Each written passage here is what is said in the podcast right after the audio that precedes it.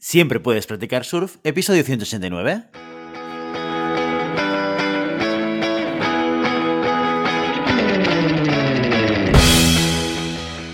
Bienvenido y bienvenida a Siempre puedes practicar surf, el podcast diario sobre recursos humanos. Este podcast está pensado para profesionales de recursos humanos, gerentes o jefes de equipo y podrás encontrar técnicas, consejos, ideas, conceptos y noticias sobre la gestión de personas. Eso sí, con un enfoque práctico y aplicable.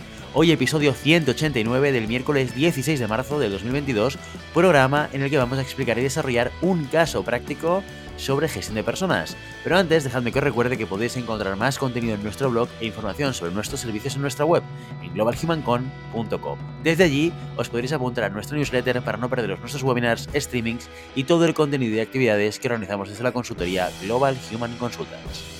Los casos prácticos, ya lo sabéis, consisten en un primer capítulo en el que exponemos una situación real que ha ocurrido dentro de una organización y en el que al finalizar os propondremos una serie de cuestiones para resolver la situación de la manera más adecuada. Como todo un profesional de recursos humanos, la semana siguiente resolvemos y compartimos con vosotros nuestra solución. Y así cada miércoles. ¿Preparados? Dentro cortinilla.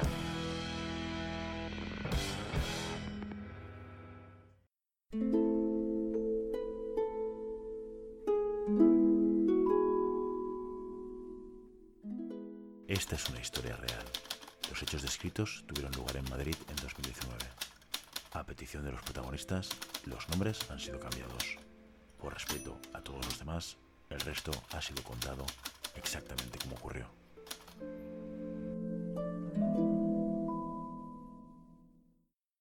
Marketingianos Marcianos es una agencia de publicidad española con sede en Barcelona, pero con diversas oficinas repartidas por todo el territorio nacional.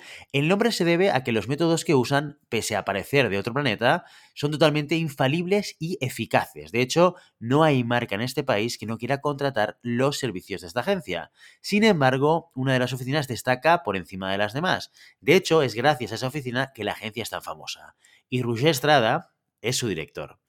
¿Por qué es tan característica y especial esta oficina? Pues todo lo que se debe a Diana Peña, la mejor copywriter y creativa del equipo. Su mente realmente parece estar a años luz de los demás. Por eso, hoy es un día triste y nefasto para Rouget. Diana ha presentado su carta de renuncia. Quiere abandonar la agencia. El motivo que Diana argumentaba para irse de marketingianos marcianos era que debido a su horario y sus responsabilidades en la agencia no podía atender a todos los clientes que le llegaban a través de su consultoría freelance. Y que de ser freelance a tiempo completo no solo ganaría más, porque en marketingianos marcianos el salario era lo justo, sino que también tendría más libertad. La marcha de Diana significaría un notable descenso de clientes y, en consecuencia, de números a la cuenta de resultados, con todo lo que eso conllevaría. Y dado que ese no era un escenario que Rouget quisiera contemplar, le hizo una oferta a Diana con la intención de retenerla, un aumento de sueldo, un horario de trabajo flexible y la posibilidad de trabajar desde casa tres días a la semana.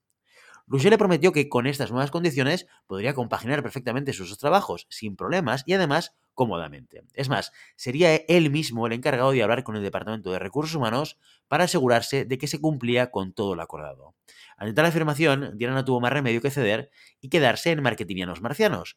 Rouget suspiró aliviado. Gracias al trabajo de Diana, este se ha ganado la simpatía y admiración de todos los altos cargos de la empresa, debido al buen funcionamiento de su oficina que destacaba notablemente sobre las demás.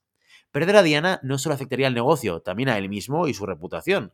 Al día siguiente, Rouget solicitó a Juana Hernández, líder de personal y recursos humanos, que llevara a cabo los trámites necesarios para subirle el sueldo a Diana y los ajustes en el sistema de fichaje para su nuevo horario. Pero esta se negó en rotundo. Juana le recordó a Rouget que eso no era posible por varias razones. La principal de todas, debido a las normativas internas de la empresa que velaban por la equidad y la igualdad de todos los trabajadores en el mismo rango.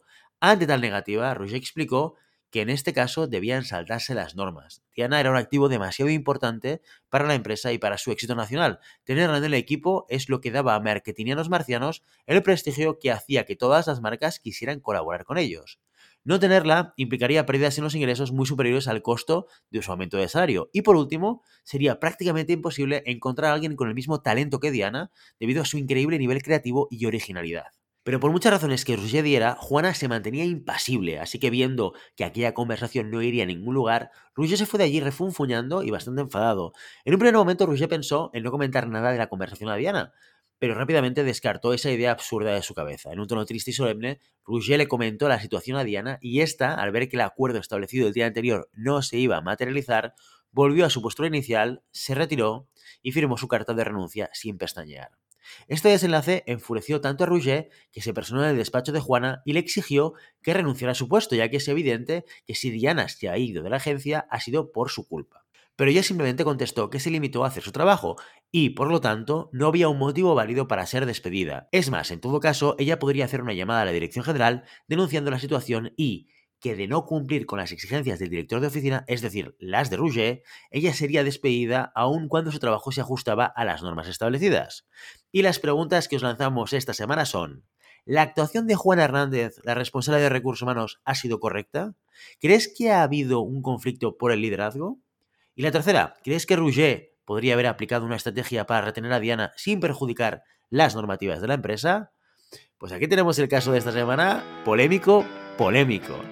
Y mientras tanto, ya sabes, no puedes detener las olas, pero siempre puedes practicar surf. Y hasta aquí nuestro episodio de hoy. Como siempre, queremos invitaros a que os pongáis en contacto con nosotros, nos deis vuestra opinión y nos sugeráis si tenéis algún tema o alguna pregunta concreta. Lo podéis hacer a través de la página de contacto en globalhumancom.com barra contactaros o a través de las redes sociales. Estamos en Facebook, en Instagram, en Twitter y en LinkedIn. Y si el contenido de este podcast te gusta, no te olvides suscribirte, darnos 5 estrellas en iTunes y me gusta tanto en iVoox como en Spotify. Igualmente recuerda que puedes encontrar más contenidos, noticias y recursos en nuestra web, en globalhumancon.com. Muchas gracias por todo, por tu tiempo, por tu atención y por tu interés en estos temas sobre la gestión de personas. Nos escuchamos mañana jueves con el monográfico del mes. Hasta entonces, feliz día.